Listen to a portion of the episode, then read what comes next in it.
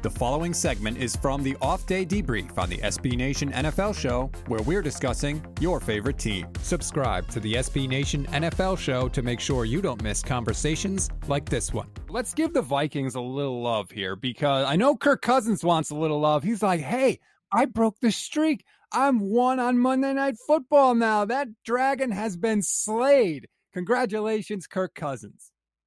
One in nine now on Monday Night Football a uh, an amazing record in prime time. Look, stats. I've never been a big Kirk Cousins guy. I feel like I was kind of out ahead of people on the anti Cousins uh, platform, and obviously, you know, him being in the NFC East before had something to do with that. But I felt like people were like, "Oh, actually, Kirk Cousins is good," and I was like, "Well, I mean, he's a starter, but like he doesn't win big games." And now I feel like it's a very like uh, hot take sports guy thing to say like flies in the face of evidence or something. But I mean, not always. Sometimes that's just apparent, and I think that's been true with Cousins.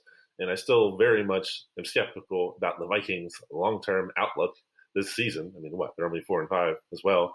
Uh, but look, I mean, I thought the Vikings were kind of better than they started when they started one and five. Like I thought they were a little bit better than that record indicated. And sure enough, you know they've won three games here. They're four and five. They're not totally dead in the NFC playoff picture. You know they still work cut out for them. Um, but but they're around here, and uh, of course, naturally too. I love how Kirk Cousins' biggest win comes with no fans in the stands. the Vikings are to me are like the NFC Browns. For the Browns to be successful, I mean, we've seen it now this season. Nick Chubb has to be there, and they have to give him the ball a ton. I think it's the same thing with the Vikings. Feed Dalvin Cook. Everything orbits around Dalvin Cook. You get the run game going. Kirk Cousins is at his best when he can use play action. They still have Thielen. Cousins does a good job of using the tight ends in the red zone.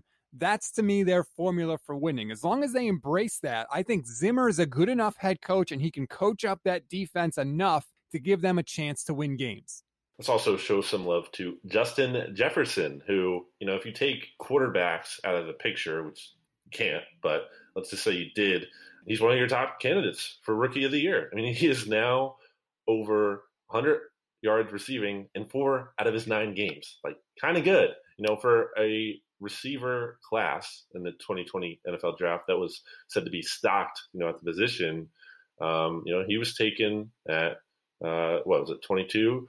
Uh, it was behind the Eagles there. A, lot of there's a lot of thought the Eagles would take Justin Jefferson. You know, everyone after the Eagles pick. It's it's relevant, and well, here's here's why it's especially relevant stats. I don't think people know about this. There's actually a video, and I can send this to you, um, of the Vikings. I don't know where this is from. I just saw it floating around on Twitter at one point, uh, where the Vikings are kind of like it's, it's their draft room, and it's obviously virtual. So it's Zimmer and it's Spielman and a couple other people from their their staff. And as soon as the Eagles select Jalen Reagor, they're like, like their faces like light up, and they're like, "Get the pick in, get the pick in!" And like they couldn't believe it. They couldn't believe Justin Jefferson was still available at that point, and they were like, like "Get it, get him!" And uh, sure enough, uh, he's looking pretty good.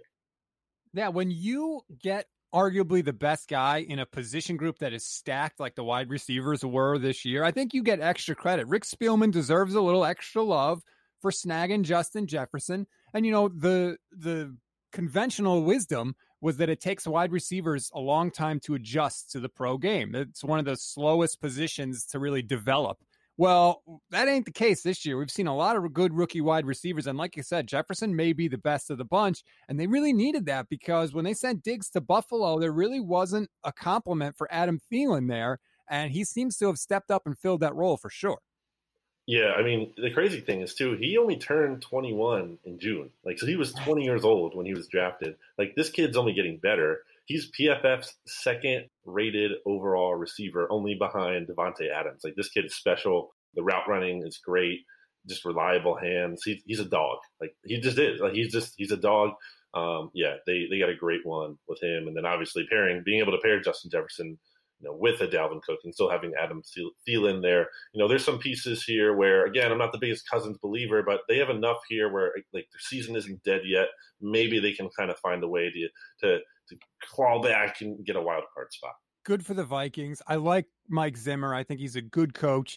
Remember, he had all that those eye surgeries too. The guy's been through a ton. Like, let's let's get Mike Zimmer some wins here, and hopefully for Vikings fans, Minnesota can do that. Make sure you don't miss our next conversation by subscribing to the SB Nation NFL show wherever you get your podcasts.